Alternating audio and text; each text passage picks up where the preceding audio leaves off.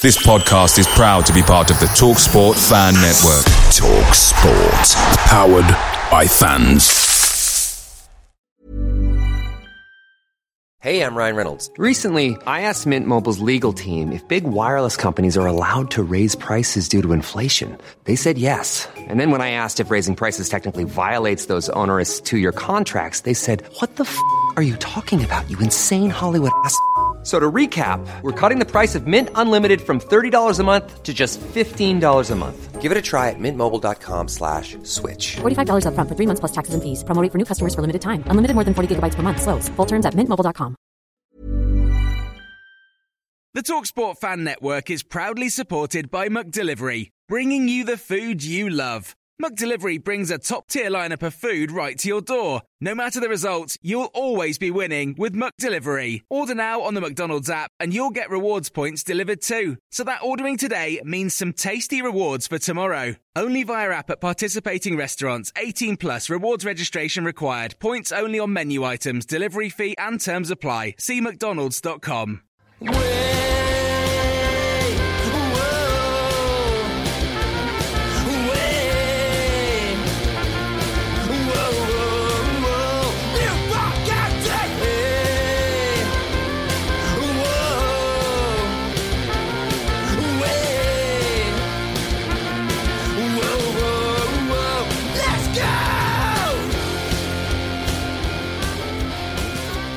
Hello and welcome to the 1912 Exiles podcast, the Newport County podcast made by the fans for the fans.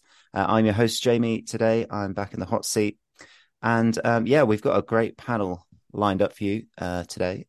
Um, like all good teams, uh, we're always looking for, for new talent. So today, making his panel debut on the podcast is Arnie. Arnie, welcome to 1912 Exiles. How you doing?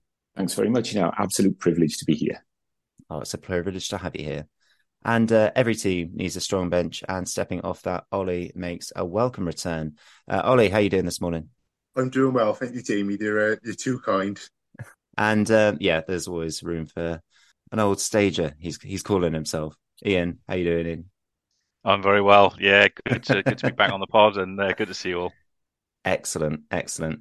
Right, before we get stuck into uh, into the games, um, just want to thank um, our many listeners who have actually contributed a few pennies through our Ko-fi account over recent weeks. Um, it really is uh, really greatly appreciated. It really helps with our running costs.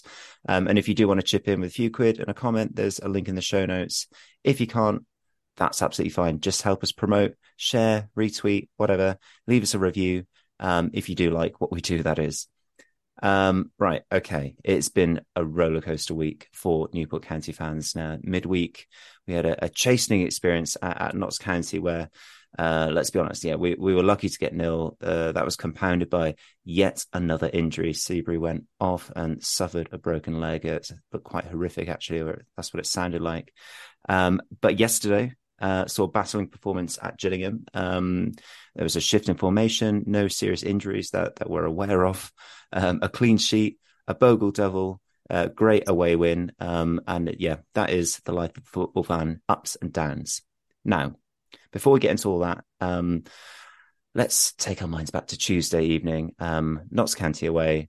Um, Arnie very kindly, uh, uh, one of the one of the, the, the intrepid supporters traveling up on a Tuesday night uh, supplied us with a match diary. So here, let's throw to the clip.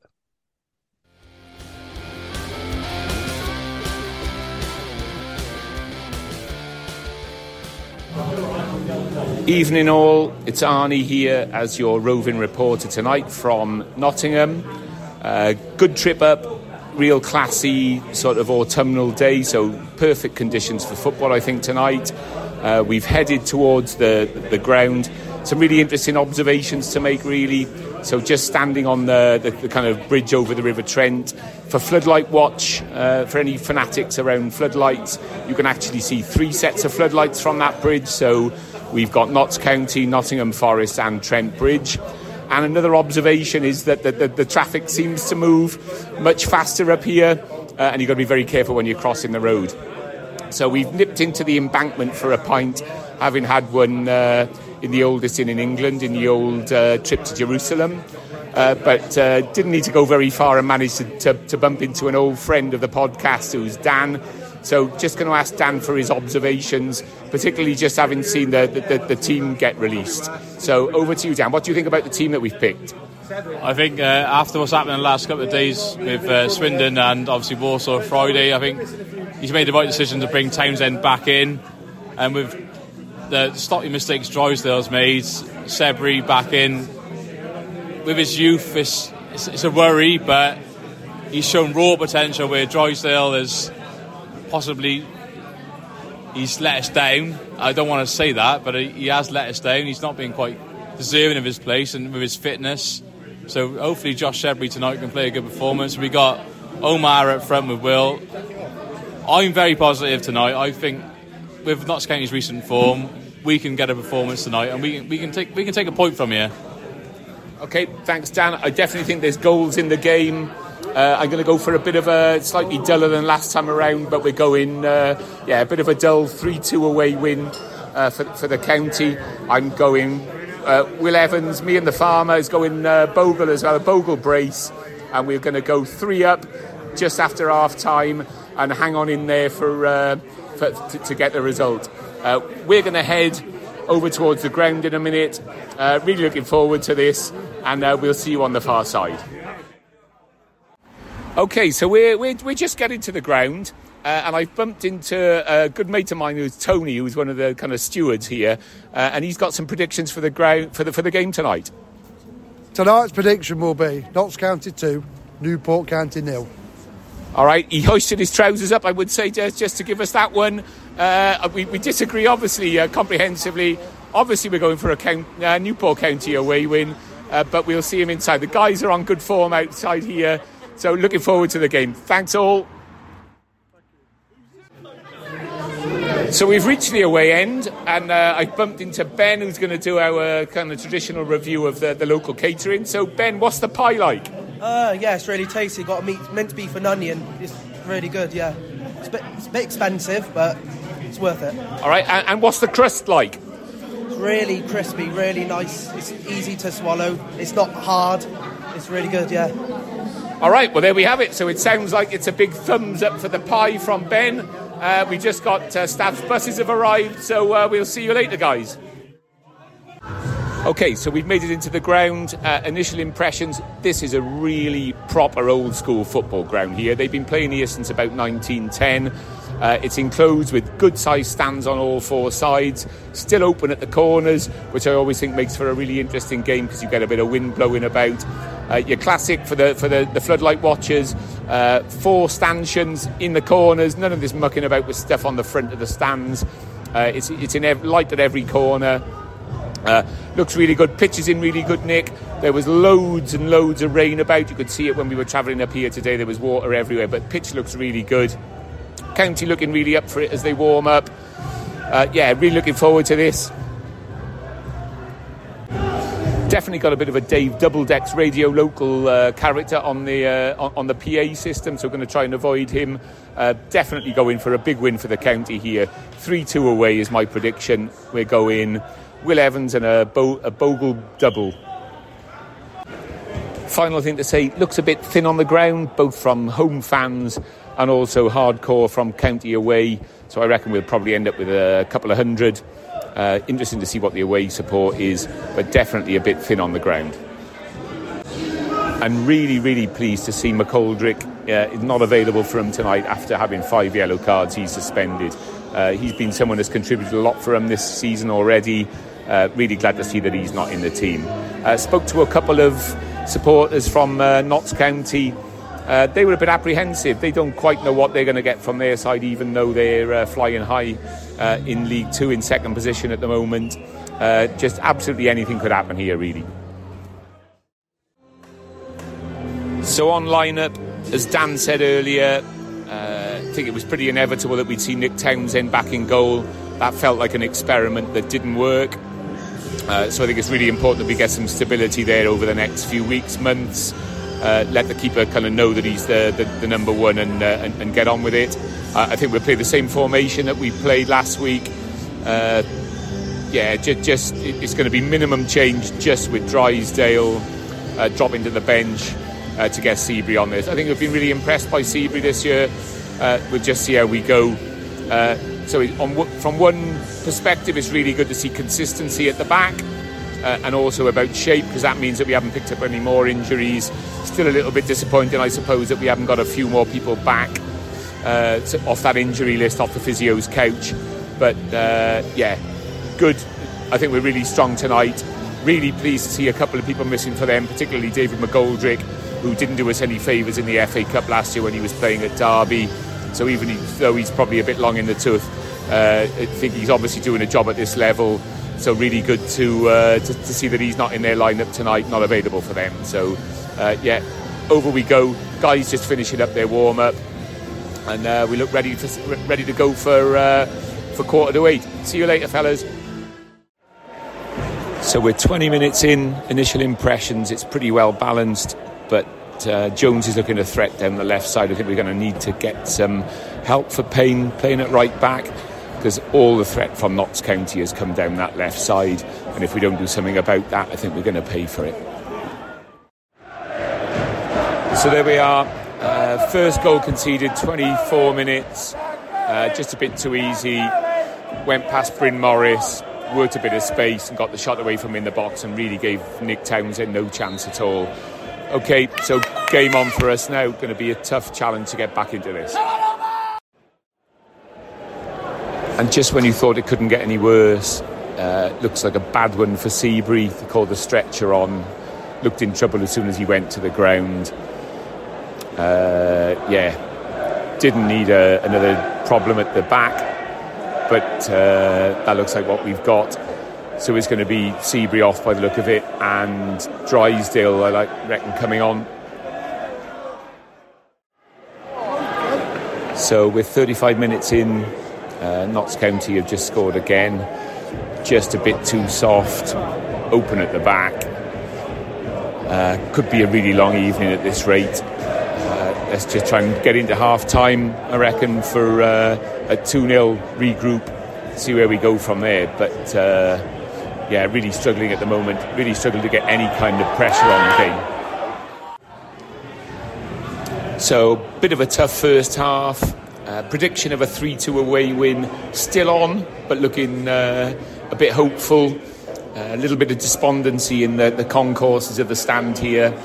Uh, pie was all right. I, I, went for the veggie one, but uh, the, the, the, meat ones had run out, so Pigeon wasn't very happy.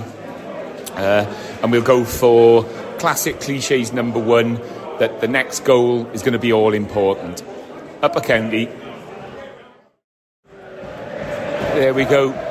Same story again. Exposed down our right side, down their left side. Left Payne on his own. Uh, too easy. Got round the outside of him, just crossed it across and finished from the six yard box. Nick Townsend, no chance. Uh, we got to wake up a little bit around giving a bit of protection to people wide out. Um, yeah, bad day at Blackrock, Upper County. Okay, so there we have it. Thoughts on the final whistle. The third goal really killed us off. Uh, if we thought we had any hope before that, well, that, that was really the end of it. Um, Mr. Shakespeare, uh, the referee, didn't really do us any favours by ruling out the goal from Omar, which looked looked perfectly uh, perfectly good from from our perspective. Obviously, uh, the injury to Seabury is really wonder- worrying.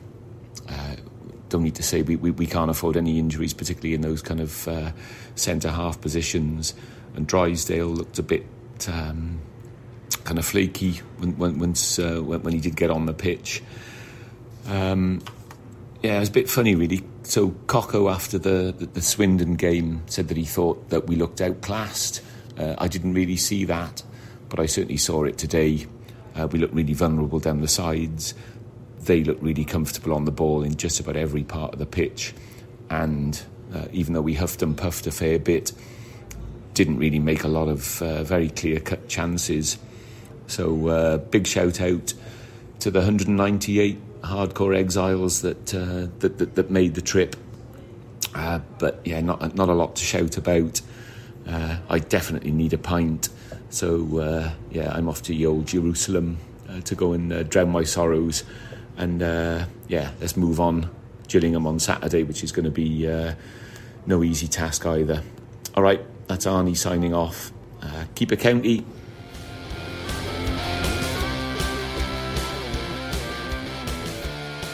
So, um, Arnie, thanks for that. Um, reflecting back, what were your thoughts after that game initially? I know it's a few days ago now, but you know you've had a bit of time to reflect. Um, yeah, what were your immediate thoughts, and then what you're thinking now, particularly with the Gillingham game in mind as well? So, uh, thoroughly enjoyed the trip. Hadn't been to, to Nottingham for a for a while, so yeah, re- really enjoyed it. Other than kind of for the the hour and a half or so uh, in in the middle of it, where we were kind of really comprehensively outplayed. Felt like we got the formation wrong, um, set up with a back four, which left, left us pretty vulnerable, I think, to some of their strengths, um, you know, particularly down uh, their left and our right side. I think we left Lewis Payne pretty exposed, and it felt like we were a bit slow to react to that. Uh, and I guess the the kind of stand back thing was could have been a whole lot worse. Uh, three 0 definitely didn't flatter them. Uh, I think you know uh, we we got out uh, fairly lightly, really, and I think that could have been even more damaging if uh, if the scoreline had been uh, heavier than it was. Uh, obviously, we were all really disappointed and saddened to see you know another injury. Um, you know, Josh Seabury has been, I think, really beginning to establishing himself in the side. so it was a bit of a a real cruel time for him to pick up that kind of nasty injury where it looks like he's going to be out for um, for for four or five months. Um, I guess my, my, my, reflections, particularly after the, the, the Gillingham result yesterday, they definitely picked the wrong away game to go to. uh, bit, bit bit of a feeling that maybe I just I should stop going altogether because I was looking back at the kind of fixture list in the in the kitchen this morning, and the, the last time I actually saw us win was uh, Sutton United on the 26th of August, and that's despite having been to quite a lot of games in the meantime. So, yeah, I'm going to need to pick my away games a little bit uh, uh, more carefully. But you know, big shout out to the the exiles who made that uh, that tough trip midweek, uh, and particularly those guys uh, who then kind of got back on the bus again yesterday. and really, really good that we got a much better result at Gillingham. Yeah, um, absolutely. Yeah, I, I, I'm always in awe of um, of you guys going to to the aways every you know week in week out. So um yeah, it's um it's a real commitment, and particularly a season like this season, um it's uh, even more of a commitment, isn't it? Um yeah, you mentioned like we, we're getting the the formation wrong. Um now before we will we'll come on to the Gillingham game obviously but um Ollie were those your thoughts as well in terms of like that back four just not you know we we just seem I don't know all at sea at times don't we yeah, echo some of the points that Arnie made, um, I feel like it's quite telling of an away day when the highlight of it is going to explore the city that the match is played in and not the match itself.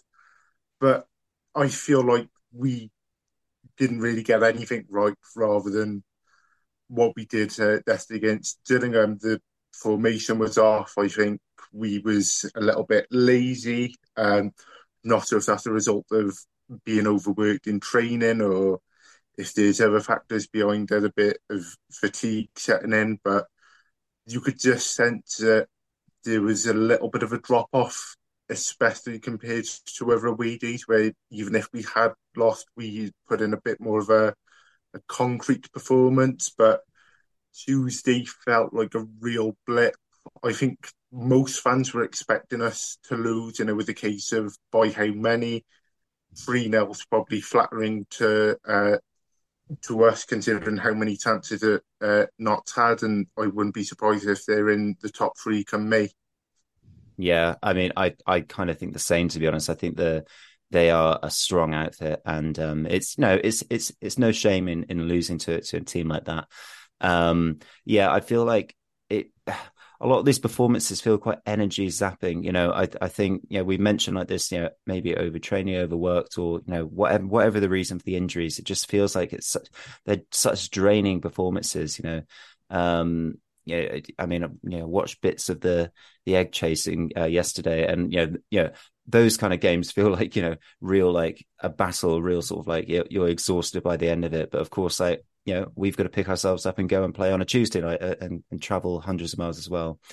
Yeah, it was just just picking up on that point a bit as well, where um, the, the Notts County game, you're when, when you're really then trying to chase the game a little bit, it felt like the the options off the bench were, were, were, pretty limited, and it was more really around protecting some of your kind of most prized assets than it was around trying to get back into the game. So it was pretty telling that the, the people that, uh, that, that we pulled off there were um, Will Evans, Omar Bogle, and then Scott Bennett. Uh, you know, it didn't feel like they were changes that were made for, for, for, positives. It was really around protecting them and trying to keep a little bit of energy in their legs, ready to go again on Saturday uh, at a point when he might otherwise have thrown a bit of caution to the wind. Mm, that's really interesting point. Yeah, because we're just so thin at the back, aren't we? Um, Ian, you were following that game on Tuesday night. Uh, what were your reflections? Yeah, it was quite painful watching on from afar. I didn't enjoy doing the social medias that night. It was, it was there was not much I could inject that other than a bit of Shelley poetry to keep everyone amused. But yeah, it was, it was, uh, it was, it was chastening. Um, you know, Notts looked, you know, they looked a very good outfit, but I also think we helped them look a very good outfit. Um, and, and, it's interesting, isn't it, on the you know touching on the injury side of things, which is something I've been sort of musing on a little bit. Obviously, I think if we look at our possession stats, you know, we're not a possession side this year, are we? So you know, we're, we're sort of 30, 35% possession in most games we play. That means we're doing a hell of a lot of running, you know, a hell of a lot of trying to close things down. Coughlan's made big, big sort of, you know, claims about the fact that he works them really hard in training. Now, you know, I'm not saying that's a cause of injuries, but if you're fatigued and you're constantly running, it, that does lead to potentially difficulties around muscle, particularly around muscle pulls. It's not nothing to do with Josh Seabury's injury, it's something different. But all the sort of muscle pull stuff we have is that related to the fact that we don't play a possession game, but we're working incredibly hard in training. Is it just bad luck? Is it the fact that we've got you know a very small budget, so we've had to buy players that have got a bit of you know glass knees and things like that, so they're it could be a combination of all three of those. But I, I do wonder if the amount of effort that we have to put in to attempt to um, you know, stop other teams playing, you know, does that have an effect? Is, is is sort of my query really. Yeah, I kind of feel I feel like there is there must be something there, right? You know, there there, there must be something in that. Um, but yeah, it, it, does feel like we just need a bit of respite. You know, we we need a, a midweek off or something, don't we? Just to kind of like gather our our you know our collective um uh, energies back it probably feels like a com- combination of all those things. Um, I, I, and yeah, it's the intensity of the game that we're trying to play, that small squad, uh, which means that you get less amount of recovery time. And I think, you know, we all see players who are playing with, with, with niggles, and you always run the risk of aggravating those, getting them to turn into something that's, uh, um, that, that, worse, you know, that, that's worse than, than, than when people are starting out in the game. So definitely feels like a combination of all those things. And you know, we will need to really need to have a think about that. I think when it comes to playing in cup games this week, around how much effort we want to put into those and how much risk you want to put on kind of redlining those uh, the, the players who are absolutely critical to us. Yeah, and and and also like you know that obviously we're we're you know really you know stretched thin at the moment using a lot of players you know a lot of young youngsters as well coming in. Are we perhaps asking too much of them you know to sort of play in in the way that we're asking? Or is this just like you know just just a um you know a, fact of you know fact of the the matter of a, a, a thin league two squad? I was a little bit worried for payne after um after tuesday because he he you know, he was taken off. He probably should have either been taken off earlier or we should have changed our formation and given him some help. And I was a bit, I was a bit worried for him, but it was good to see him. You know, he did come on again, didn't he, on uh, at Gillingham? So you know, that's good to see. He hasn't just been sort of, you know, put in a put in a car somewhere. You know, they've brought him back on. But in terms of the youngsters, I mean, I think the change in formation, which I'm sure will come on to after the Gillingham game, you know, Bondswell, that was his best game that I think I've seen him play for us potentially because of the change in formation. So, you know, putting players in the right place, you know, it's not rocket science, is it? Putting a left wing back and actually a left footed wing back and actually playing him as a left footed wing back has got to help a young player who won't have a huge amount of experience of that versatility that, you know, we've had to ask players to show for us. But if we can actually play them in the positions that they they're used to, that's got to help as well, hasn't it? And as we'll probably talk about uh, um, Scott Bennett or the Bauer, who's is he's now being called, then you know he he will potentially have made a big difference to some of the young players around him. So yeah. Um, yeah, I think so. I mean, final points really on on Notts County. You know, um, Ed, Ed um, on the pod has always been saying, you know, it was a really tough October. That set of fixtures, tough run of games. I've kind of like come to accept that, you know, we're going to lose those, you know, a lot of those kind of games. Um, and maybe it's just, you know, after a few, um, a few exciting seasons, know, we, we're coming back to that sort of more pragmatic, uh, uh, you know, approach to, to a League Two football season where we're going to have a lot of like turgid stuff we're going to have to sit through before we get to the good stuff. Um, but hey, uh, yeah, we live and learn. But now we get to talk about Gillingham which is fantastic. Now, Ian, you were on uh, the the Gillingham pod, um, and you predicted a win. Ollie made the long trip down to Kent, so let's have a listen to Ollie's match diary.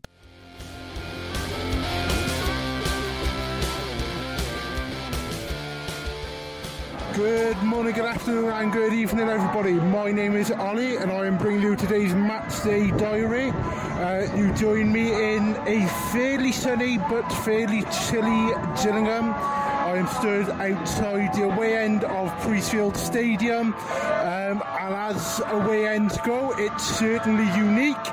Um, if you can picture a construction site with plenty of scaffolding, add a few more tubes onto it, and you've got something close to what I'm uh, looking at right in front of me. But I have been reliably informed that we are not in the shaky construction end and we are in something that's probably more uh, constructionally sound.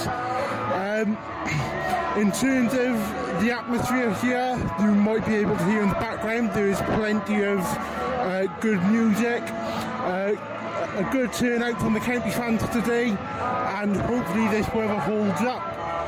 In terms of lineup, uh, we've reverted to a 5-3-2 with uh, most, most, if not all, of the fit centre halves starting for us. Declan Drysdale, Ryan Delaney, and Matt Baker making up our back three. Shane McLaughlin on the right, Matty Bondswell on the left, uh, all in front of Nick Townsend a midfield three of Bryn Morris, Scott Bennett, and Aaron Wildig, and then up top Omar Bogle and Will Evans. Initial thoughts going into this game, I'd be happy with a point, but we hope for more. You never know with County. I'm full of optimism, and that may be due to the fact that I'm also slightly filled with cider. But we will get into this match, and I will give you updates as they come. So the Gillingham away mascot has just uh, wandered through the away end. Um, it's certainly an interesting mascot based off the Gillingham badge. It is a a horse who looks very somber. Um, I'm not sure if that's got any correlation with the fact that this is uh, the selected fixture for Gillingham for Remembrance Day, or if he's being carted off to. Uh, somewhere a bit more sinister, but the atmosphere in the stadium is quite nice. We are under a sheltered away stand, so we are not at the hands of the gods in terms of the weather conditions. Plenty of county fans filtering into the away end, and it promises to be a good match. So we're into the opening minutes here at Priestfield Stadium, and one uh, fairly interesting tactical observation. Uh, scratch I said about the back three uh, a few seconds ago. Uh, the back three now consists of Ryan Delaney. Uh, Declan Drysdale and Scott Bennett, with Matt Baker playing in the midfield in a holding position. Atmosphere so far has been good. We're a little three over minutes into the match. Uh, come on, county. That's about three chances we've just squandered, uh, scoring towards the Rainham end. Uh, a multitude of our players trying to stick it in the back of the net, all three unsuccessful. We're about coming up to the 15 minute mark here. It's been a little bit back and forth, but we're still hunting that uh, first goal to break the deadlock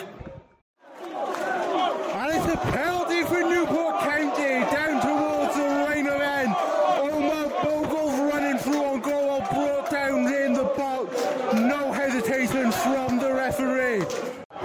County fans flock into the front of the away end.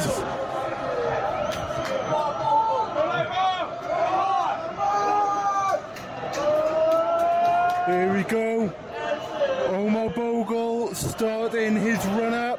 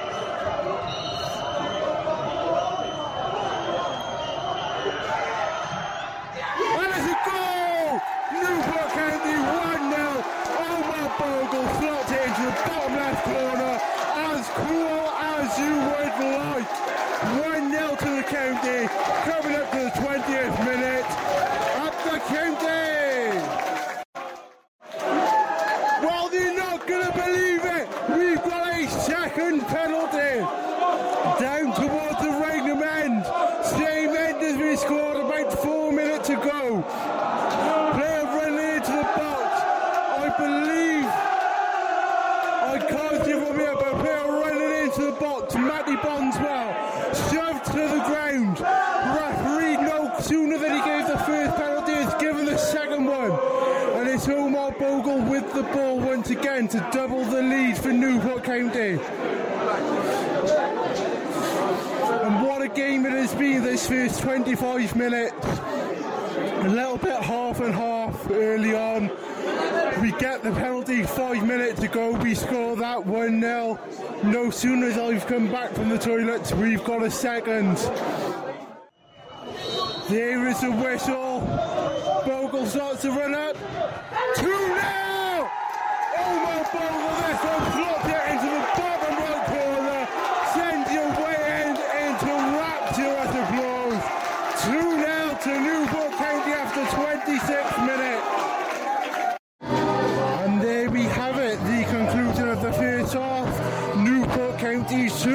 Gillingham nil. Both goals courtesy of Omar Bogle penalties coming in the 40, in the 20th and 25th minute. Two observations from that first half. Um, compared to previous games, we've definitely been playing a lot more compact. The uh, the defensive line is definitely playing a lot more closer to the attackers. We've got a bit more of a problem midfield, so gears are starting to turn a little bit quicker and a little bit more uh, effectively. Uh, as well as that, Will Evans is playing a bit of an interesting position. He's not really got a defined role as such, more occupying a space the right than the centres we've seen in previous matches. Omar Bogle definitely being the focal point of this side. Will Evans playing out more dropped back into a midfield almost, reminiscent of a, uh, a 4-5-1, but the 45 minutes you can't complain about 2 0 up. Both goals coming from penalties, and hopefully we can see this out and get the three points. Players are making their way back out onto the pitch, ready to start the second half. Looks like an unchanged side for us, worked well in the first half, so hopefully more of the same. Little under 10 minutes played in this second half, and it's mostly gone the way of Gillingham. We've had one or two chances. Uh, Evans almost got a third goal, but mostly it's gone the way of Gillingham. They've been pressuring us with shots, keeping it firmly in our half. And the tide feels like it is turning a little bit, but there is still uh, a large portion of this half to go to knock out the other stands. First change of the match us being made in the 63rd minute. Uh, Kiban Rai coming on for Will Evans, who taken a little bit of a knock. Uh, he's been hobbling around for the last five or so minutes, so he will make way. Uh, to Kiban Rai coming on, and hopefully Kiban Rai can bag a goal. Second sub for us. Uh, uh, Payne coming on for Declan Drysdale, who's had probably a better performance in some of his previous cameos. Uh, looked a little bit shaky this half, but he's held up well. I still don't feel like he's a hunter back from that injury, but he's put in a good shift today, making way for Payne, who's been pretty good so far. He's not put a foot wrong for me this season, so hopefully uh, hold up at the back as well. Here's one for fans of the tactics truck. Since the introduction of Lewis Payne, he's now been playing right back, uh, well, right wing back, I should say, which has allowed Shane McLoughlin to move up into the midfield at the expense of Matt Baker dropping back into the free centre back. So, a little bit of rotation.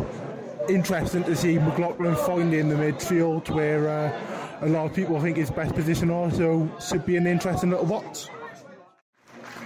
If my maths is correct, that's our third and final sub for the day. Uh, Aaron Wildig brought off for James Waite. Uh, Wildig's played an absolute blinder today, pressing machine, really grafted out, creative outlet once again. Uh, but Waite definitely has something to offer. Six minutes left on the clock. It's been a pretty good second half. Uh, we mentioned at the start of the half Gillingham might be looking to turn the tide, and to an extent they have, but not as much as they would like to. And I think we start to get back into this game a little bit more. So, last five minutes, we'll see where we are at the end. And there we have it, full time ends Gillingham nil, Newport County 2. A really comprehensive performance for the Exiles today. Two goals, both coming courtesy of Omar Bogle, penalties in the first half. First half was more about clinicalness and really finishing the chances we had. Second half more about controlling the game and keeping our lead. We performed excellently in both halves. Nothing real to complain about. It's three points, it's a clean sheet, and most importantly, is no injuries. What a performance from County today.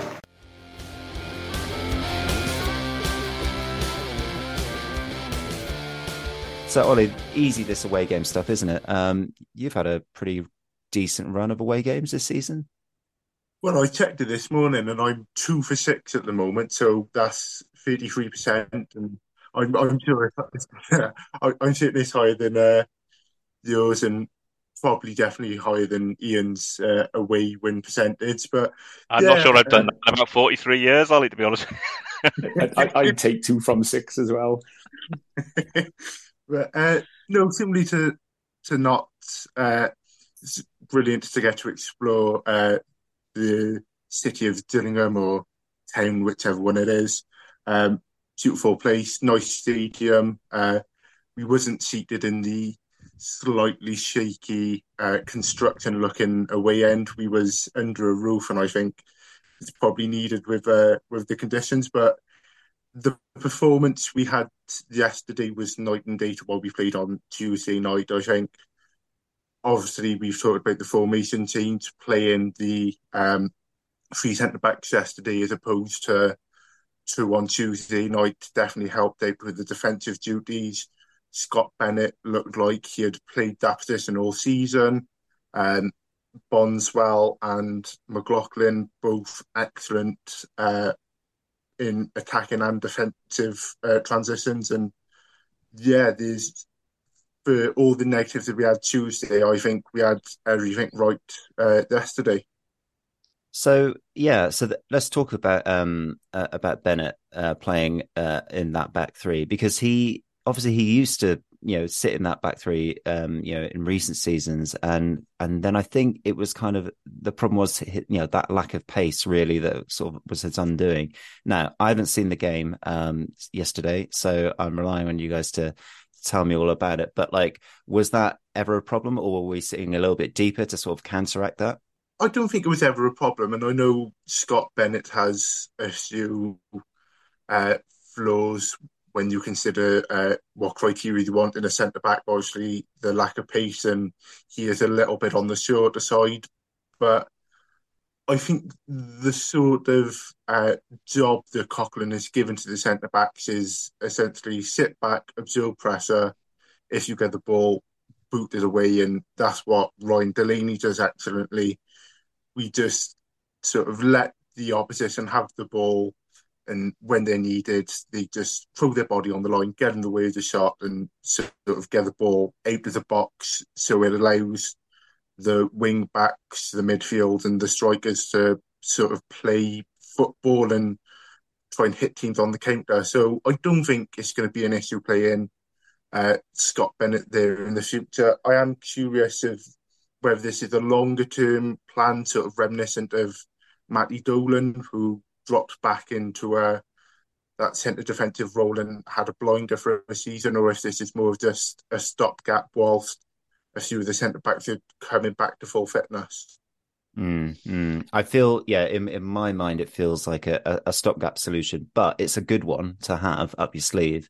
Um, and I think it probably helps now that we have like a, a midfield or two, because I think before we couldn't really take him out of midfield because we were light in midfield as well, weren't we? So, um, yeah. Um, Ian, oh, Arnie, Arnie, your thoughts on the game? Yeah, so, so I mean that that was the absolute critical thing, and I think it was one of the areas where the gaffer has really shown his um, his worth this week. So um, I think we probably all thought that we needed, particularly after the game at Notts County, that we needed to do a bit of a, a kind of a change of formation. Um, but I reckon uh, most of us in the tactics truck would have seen the obvious choice to have been to drop um, uh, Countryfile's Matt uh, Baker uh, back in there. He was the obvious choice uh, and then left, you know, the, midfield pretty much as it was with Bennett in a bit more of a holding role.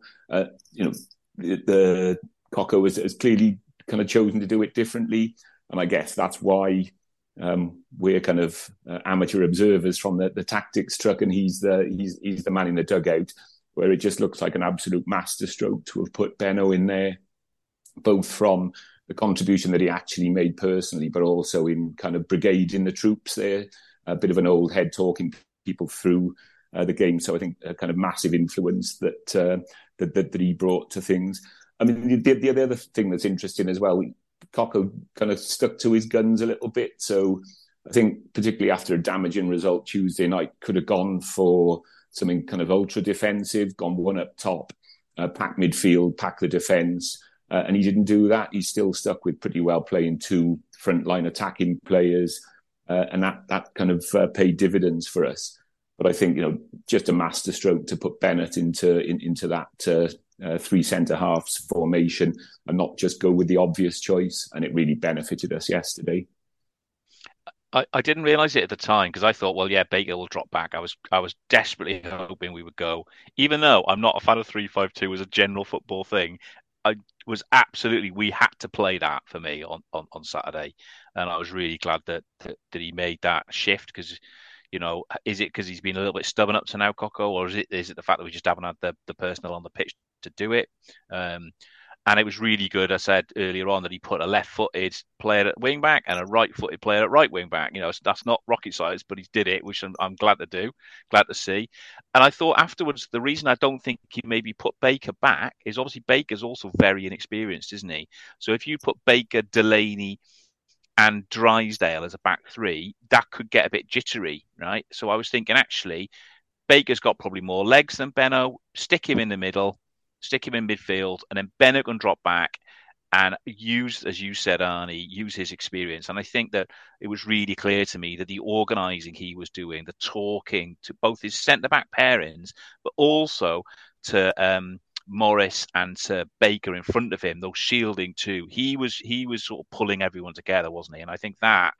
You know, I think I put on the on the socials. You know, he wasn't wearing the captain's armband, but that was a captain's performance. You know, it really was. I thing. So uh, yeah, the Benno-bauer. Uh, here we go.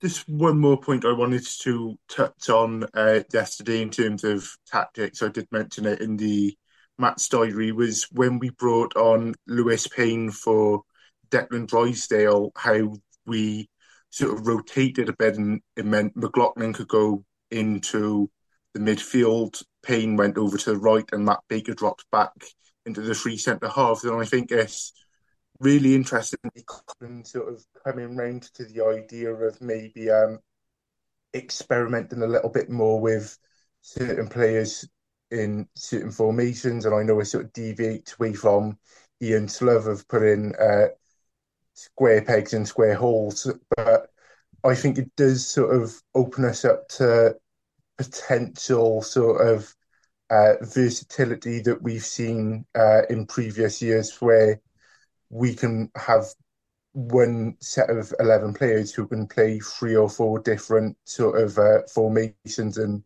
tactics. So I think it's it's good to see Coughlan sort of embracing having a plan B and a plan C as well as trying to get a defined plan A on board. Yeah, I think that's a really good point. Um, and you know, after um, Bennett Bauer, we've got some total football. Uh, yeah, we've got some Dutch total football coming in as well. um, I don't know who um, Cruyff is in this uh, in this weird metaphor, but um, yeah, uh, no, I think the the flexibility is really good to have, particularly when uh, uh you know situations like, like this when our backs up against the wall. Um, I did have a question about um, like width because I'm, you know, when we played this diamond, I've always like worried that we're playing, you know, quite narrow and like through the middle of the park. Obviously, you know, move into a, a, a, back three and then the two wing backs. Um, I don't know if anyone could tell me, you know, will we, you know, a much wider, you know, spreading the play a little bit more where our wing backs really getting on the touch lines? I think we played okay. I think there was more width. Sorry, I think there was more width yesterday, and I think both of them shuttled up and down the sides well. I thought, um, you know, I mean, look, Bondswell was in the box for the penalty, wasn't he? It was the softest penalty you're ever going to see. If I was a Gillingham fan, I would be, I wouldn't be happy with that. But he was the guy who was brought down in the box, so he he was getting up right up there, and he was also he was also covering his you know covering his side as well. Uh, and McLoughlin's got a good cross on him, I think, and, and I think he he was putting putting a few good balls in. So it's not the you know it's not pure winger territory, but I think they were getting up and down the flanks much better than we've seen previously. Are we are we feeling a bit more confident um, after the Gillingham result that you know we've got something, you know, a bit of like metal in this side. We've got a bit of bite. We've got a bit of fight back. Um, you know, I think after after the Notts County game, I was I was thinking, yeah, that big reset, like what we were what we were discussing, but um, obviously not. You know, we we Cocker stuck to his guns.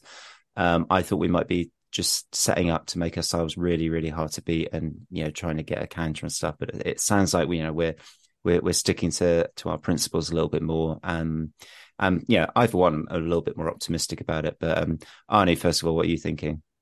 Yeah, I mean, I thought you know he, he might have really kind of hunkered down and, and, gone ultra defensive and just tried to to you know to um, grind out a point. Certainly didn't do that yesterday, um, and and it does feel. Uh, you know, it, I, I, think there was also it felt like he'd um, kind of read the riot act to the dressing room a little bit. Uh, he was obviously really disappointed with uh, the, the, performance on Tuesday night, and that's not something that he's done much before. He's, um, I think, he came out and said in some of the press stuff that, that he's really kind of, uh, you know, um, take, taken the hit, I guess, uh, and come come in for a, a, fair chunk of criticism, which which feels pretty uh, pretty unreasonable and, and, unjustified at times. So I think it does sound like he read the riot act a bit. Team did really step up. Uh, and I think you know we're all just hoping that the, the thing that we're you know really clinging on to is that uh, you know that we get over that run of injuries because it probably feels at the moment like uh, the, the physio's room is busier than Greggs at the service station on a Saturday lunchtime. Just just must be kind of people just queuing up everywhere to get on uh, on the physio's couch. So uh, I think that, that that's kind of what we're clinging on to. And the other thing, not not to lose sight of yesterday, uh, you know, you you need some luck in these games and it did feel like we had the rub of the green a bit. So you know, Nick Townsend made some really good saves. Uh, they hit the bar and, and, and missed chances at critical times of the game. Uh, particularly just before half time, they had a couple of really good uh, chances, which they, they, they, didn't convert. And uh, as Ian's just said there, it, it, felt like the, the second penalty in particular was, was a really, really soft one. Uh, we'd have been kind of uh, massively disappointed if we if we had uh, if that had been given against us. Um, but then you take it, you get swings and roundabouts. Mm. Uh, so we take it and move on. Uh, I, I, reckon we could probably do without the cup games, as I said. Um, kind of coming up now, we could do it trying to build a bit of momentum on the back of getting a good result. Uh, but yeah, we'll just take any points we can get at the moment. Yeah, yeah, absolutely.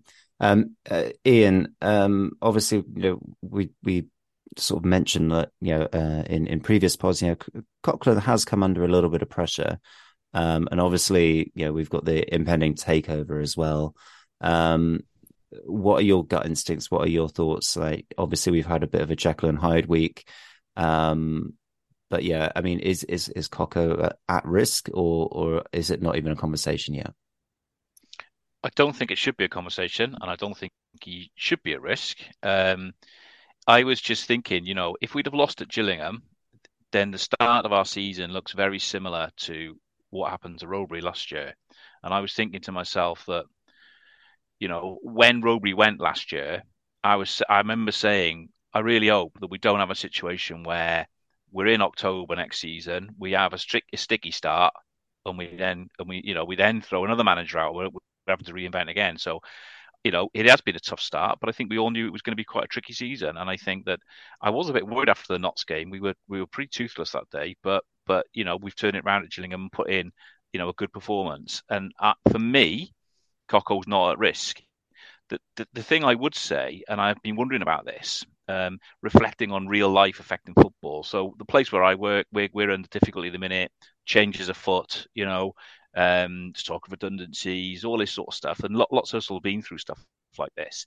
The players and the manager at Newport know that change is going to come, don't they? Now, change can have a really destabilizing effect on culture, on organizations, on values within within you know within organizations.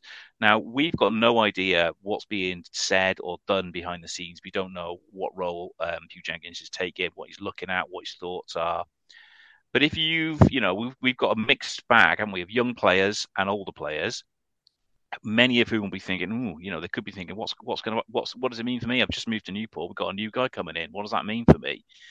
Now you can galvanize that and get it right, but it could be having a bit of a destabilizing effect. And it's just to, you know, just to sort of throw that out there as a little bit in the background that that sort of cultural change is something that we shouldn't all we shouldn't forget about. That it can be it can be difficult for people to handle that sort of change that's going on. But for me, no, Coughlan stays where he is. We go through the we go through the process. We see where we are at Christmas, and then Jenkins is going to have his view, isn't he? Mm-hmm. Ollie, what's your gut instinct on Coco? I think he's done a pretty good job of navigating choppy waters. It's sort of a similar situation to when he came in about a year ago. We was sort of languishing at the bottom half. It was up to him and Joe Dunst to sort of galvanise the team and to ensure that the worst uh, isn't going to happen. And I think it's very much a case of that again. Um, I f- do feel for Coughlan because it's sort of been the perfect storm of bad situations for him. We've had a tough month. We've got countless injuries obviously the uh, off-field stuff, the takeover isn't going to help with sort of his confidence in his job security. So I think he's doing a great job with what he's got, and I think as we go through uh, November and December and into the new year, we'll start to see a bit more defensive solidity with the likes of Jameson and Clarke coming back.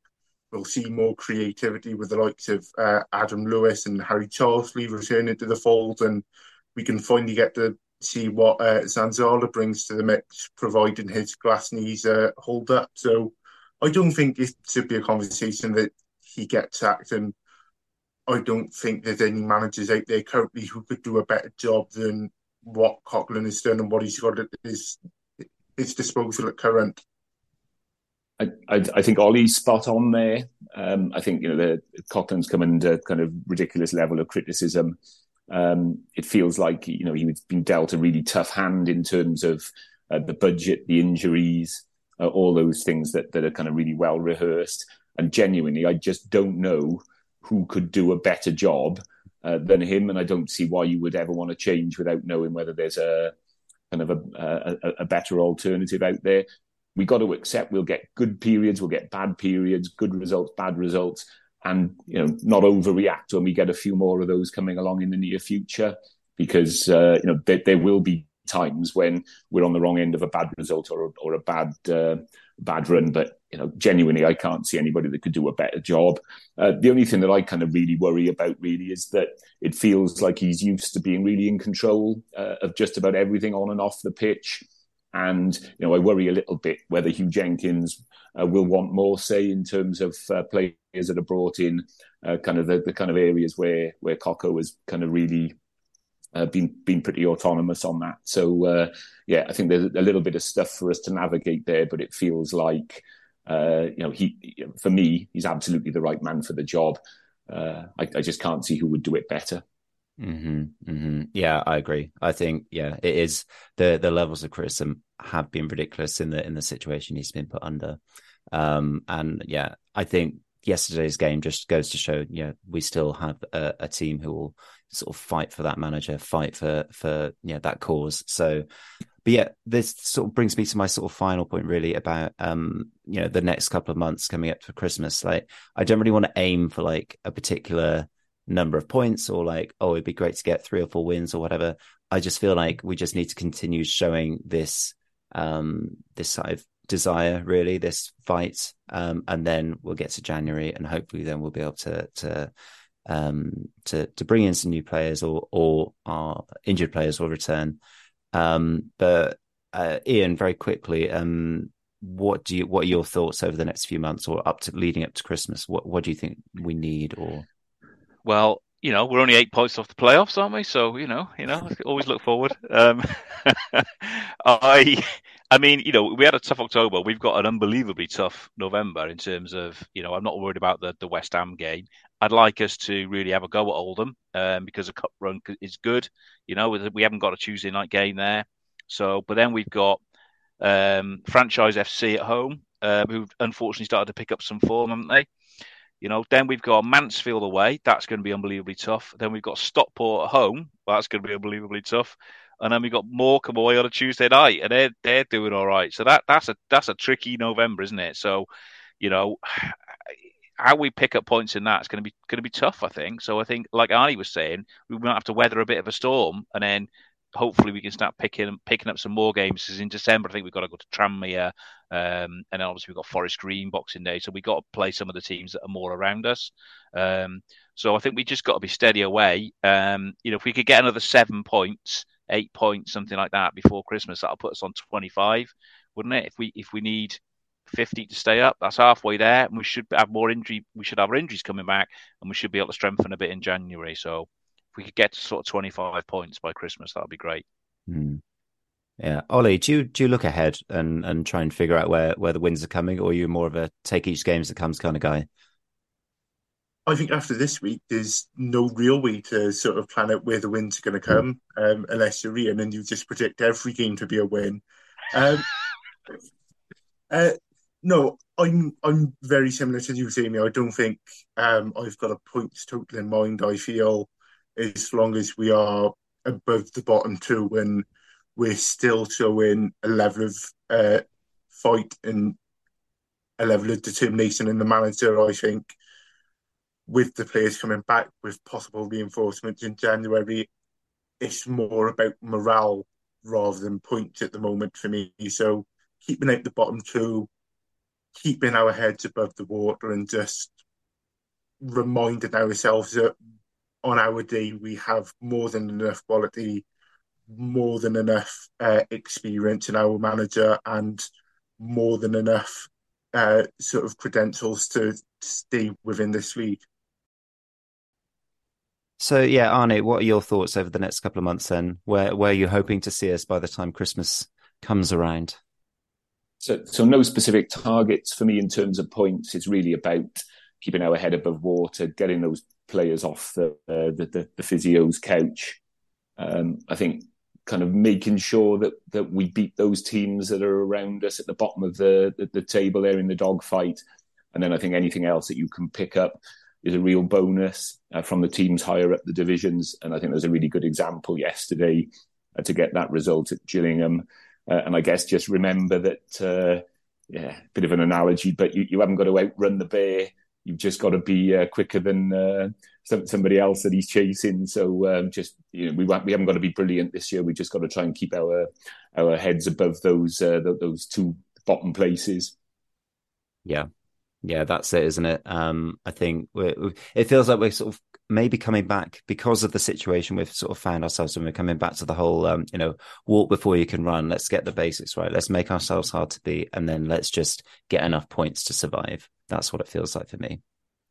All right. Well, it's time uh, for player of the pod. Um, I'm going to start with. Let's start with Arnie because um, you were there on Tuesday night. Um, so yeah, your player of the pod this week. So if, if I can have two, uh, I would probably you can have as many as you like. but so Coco to start off with, I think two bits. Firstly, you know, on the back of a really tough um, defeat on Tuesday night, and also you know the draw against Walsall, where it felt like it was it felt like a loss rather than a a, a draw. I think firstly, kind of uh, what he did to, to, to manage to, to pick the players up uh, to to get them uh, firing again on uh, on on Saturday yesterday at, at, Gillingham.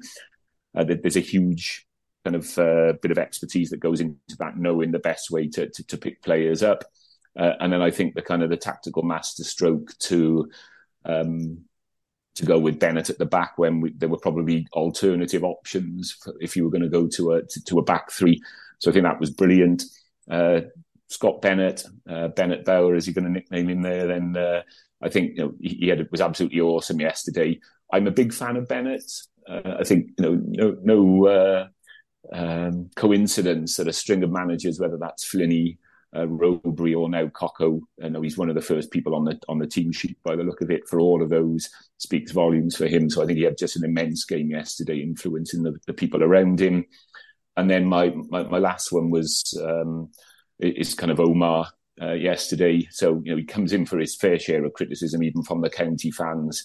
Uh, obviously, the the kind of incident after the the, the first goal, uh, nobody wants to see that.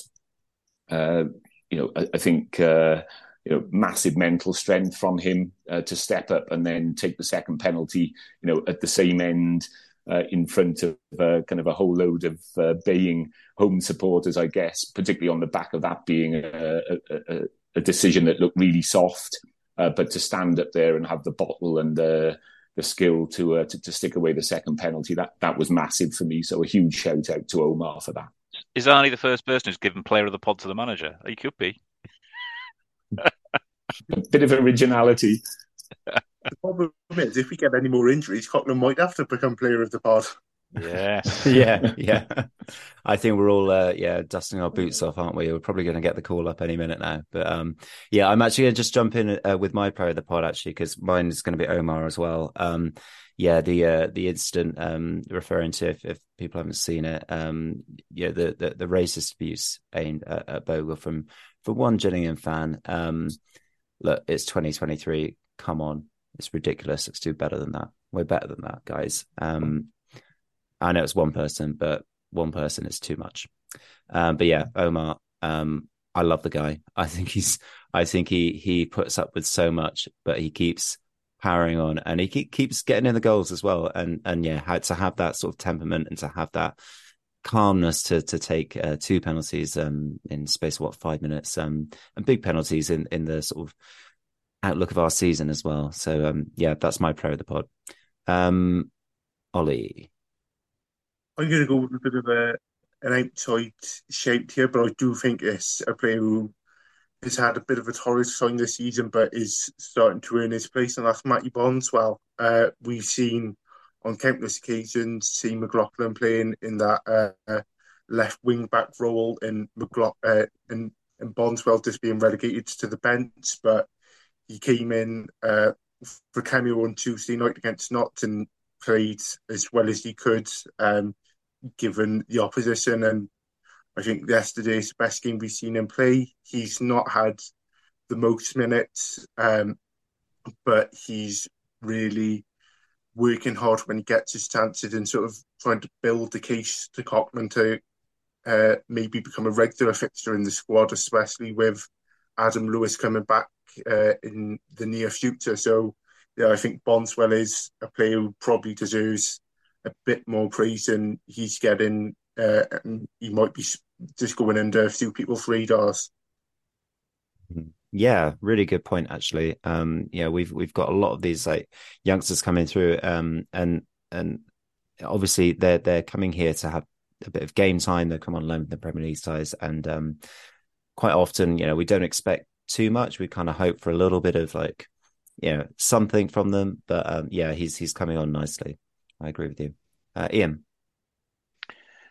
Well, it was going to be the Bogle, but everyone's already given the Bogle a lot of praise. Um, so I, I, can't give him any more. Well, I will say it was quite funny on Tuesday night when I was on the socials. People were saying, you know, we were getting walloped to people saying, like, it's Bogle's fault. I'm like, hang on a minute. I think the, I think the problem's at the other end. Do you know what I mean?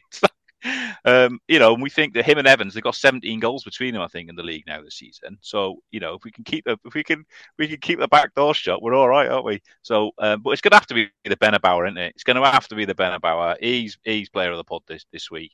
I can't take credit for that name, by the way. Friend of the pod, friend of the pod, Stu Blairino. It's he, he he nicked him. He nicknamed him that. So you know, I didn't think he I didn't think he was going to be playing at centre back, but he played an absolute masterstroke.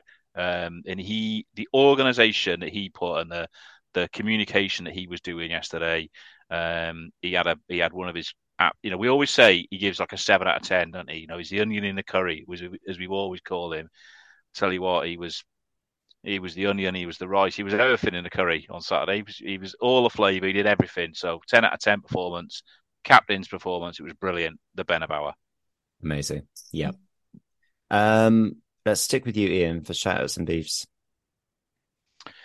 Right, shout out. This is a bit of an, an unusual one. I'm going with the Notts winger who gave uh, Payne a terrible time. Um, and the only reason I'm doing that is because those of you who've listened to this long enough know that I love a winger. So you'll often hear me going on about Kevin Moore back in the 80s who played for us. I love a winger.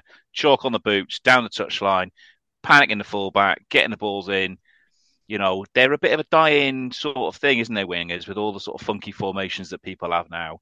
Wingers are sort of a bit of a dying art. But to see one, unfortunately, it was against us, but to see one turning it on, sticking to that touchline, roasting the fullback, and creating all sorts of all sorts of chaos, I like to see wingers. So, you know, my shout out is to wingers, and I'm going to give a shout out to that guy in particular. Okay. Beef, we've touched on it, but you know, we don't want to see racism in any shape, form, or form in any club, in any society. So, you know, and it was really good to see, you know, the fact that that's one individual. You know, I, I spoke on the Gillingham uh, pod and the before, and I spoke to on a different pod of theirs last year. You know, all of their fans came out and you know appalled by it as well. So it's just you know being it's been roundly condemned, which is absolutely as it should be. You know, we as supporters, we've got to drive that out of any club that it's that it that it exists in, and, and drive it out of society. So, you know, that's a that's a beef. But it is good to see every you know the quick you know quickly arrested, quickly banned, and fans unanimously turning around and, and condemning that. Mm-hmm, mm-hmm. Yeah. Um, let's move to Ollie for your shares and beefs. My uh, shout out is a bit of a uh, shared shout out uh, alongside friend of the pod, uh, Stuart Blair uh, Blairino, as he's lovingly known on Twitter. Um, it's the decision to have the match clock count injury time, not just the 45 minutes of the half. And I know it sounds like a, a very simple thing, and it might be simple things please simple people, but to see actually how many minutes are left of the half and to know sort of, especially at the end of the match when the 2 0 up and there's a few attacks going in and they're holding on and you go minute and a half left, minute left, 30 seconds left. It just builds that extra atmosphere. Um, I think it's probably one of the few changes that's been made uh, of recent that I've actually enjoyed. Uh, and then my beef, um, now that I'm actually doing away days with the county, I get to experience uh, the joys of service stations and uh, there are some some crackers out there so far. But the one thing you can't escape from, no matter how good a service station is, is how uh, insanely priced a bottle of water can be at two pound eighty five. So, yeah, um, that's that's probably my, my big beef of uh, of the week is service station prices. Great, great shout out on beef. Yeah, that's fantastic. Um, uh, yeah, and also the the the, the clock uh, counting injury time. Yeah, I think we're going to have a new generation of football fans who will not be able to like, yeah, because you always had to build up that internal clock yourselves, didn't you? You had to like figure out. Oh, it's probably been about three minutes now, and um, you know you you got quite good at it after a while. But now now fans are just going to be relying on on the actual clock itself. So yeah, it's a good thing though. I agree. Um, Arnie, have you got any yeah, so, so, so, on that one, it's, it's kind of jump, jumping on the bandwagon a, a little bit here. So, so, clocks, I noticed they still didn't do it in the Wales versus Croatia game. They still kind of stopped the clock at 90 minutes. So uh, straight away you become very used to and very reliant on uh, on kind of having the, the, the, technology there to help us. So come on, UEFA, um, you need to, to, to up your game as well. Uh, there was a bit around general beefs with catering managers Uh, so at Notts County on Tuesday night, I think it's an absolute heinous, heinous crime to, uh, uh to, to run out of meat pies. You know, they're only catering for about 200 uh, fans, but they managed to, to, to, run out of those. So uh, that wasn't great. And I was on the back of uh, last time I spoke to Ian, we were down at Crawley and absolutely sweltering down there and r- running out of water is probably a pretty should, should be a sackable offence as well. I mean, my the, the, the shout outs um, yeah, on the back of a really unsavoury incident yesterday, I thought the response from Gillingham as a football club has, has been fantastic on that. Um, you know, really kind of uh, decisive action that they've taken there, both in terms of um, uh, banning the individual for life, uh, but also kind of the, the, the, supporters as well, who who really stepped in. I guess the the, the, the beef with that is around stewards that don't do it. Um, you know, they're, they're, they're there to do a, particular job. I, I, guess it's not particularly easy, but there was obviously uh, somebody that was way out of line there. Uh, and the stewards just kind of uh, turned a little bit of a blind eye to it and left it to the home supporters to, uh, to, to police that particular incident. So big shout out to the the supporters and Gillingham and come on stewards, let's uh, do do your job properly at times. Mm, mm, yeah, um, you're right. Uh, it, yeah, it can't be easy, but yeah, it shouldn't be left down to to fans to have to call that out, really, should it? Um, yeah. All right. We've got yeah, we've got a couple of cup games coming up, um, and obviously this panel is uh, wavering on on interests and whether they we want them or not. I know that, but um, but yeah, and and we've already mentioned as well the, the tough run of fixtures in November. It doesn't get easier, but you know we're going to take each game as it comes, aren't we? We're going to try and try and get as much as we can out of each game. Um, it just remains me really to thank um, firstly Tinty and the Bucket Hats for our theme tune. Um, but also to, to Ollie and Arnie for their, their contributions today and their, their match day diaries. Um, yeah, really appreciate it. Thank you both for joining. Right, absolute pleasure. To echo that, absolute pleasure. Thank you for uh, for bestowing us with the opportunity. no problem at all. Uh, and Ian, as always, thanks for coming as as well. no worries. uh, right, we'll be back soon uh, with a pod. There are rumours um, of the return of Jack, so hold hold on to your hats, everyone. Um, but until then, look after yourselves, look after each other, and as always, keep it counting.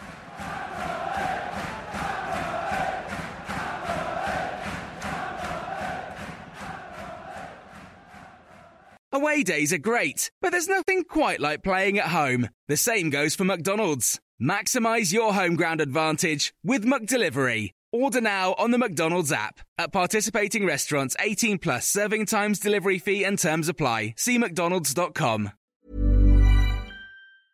Mom deserves the best, and there's no better place to shop for Mother's Day than Whole Foods Market. They're your destination for unbeatable savings, from premium gifts to show-stopping flowers and irresistible desserts. Start by saving 33% with Prime on all body care and candles. Then get a 15-stem bunch of tulips for just $9.99 each with Prime. Round out Mom's menu with festive rosé, irresistible berry chantilly cake, and more special treats. Come celebrate Mother's Day at Whole Foods Market.